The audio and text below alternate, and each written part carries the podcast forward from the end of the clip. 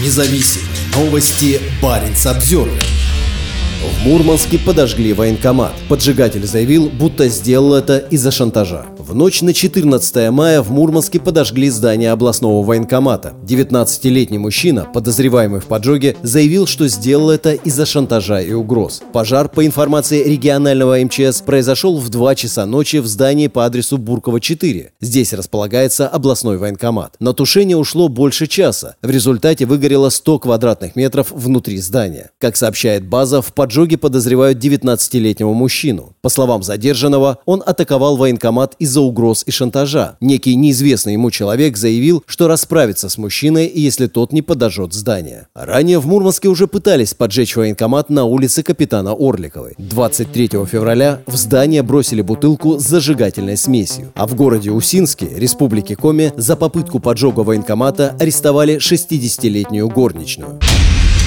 Независимые новости. Барин обзервер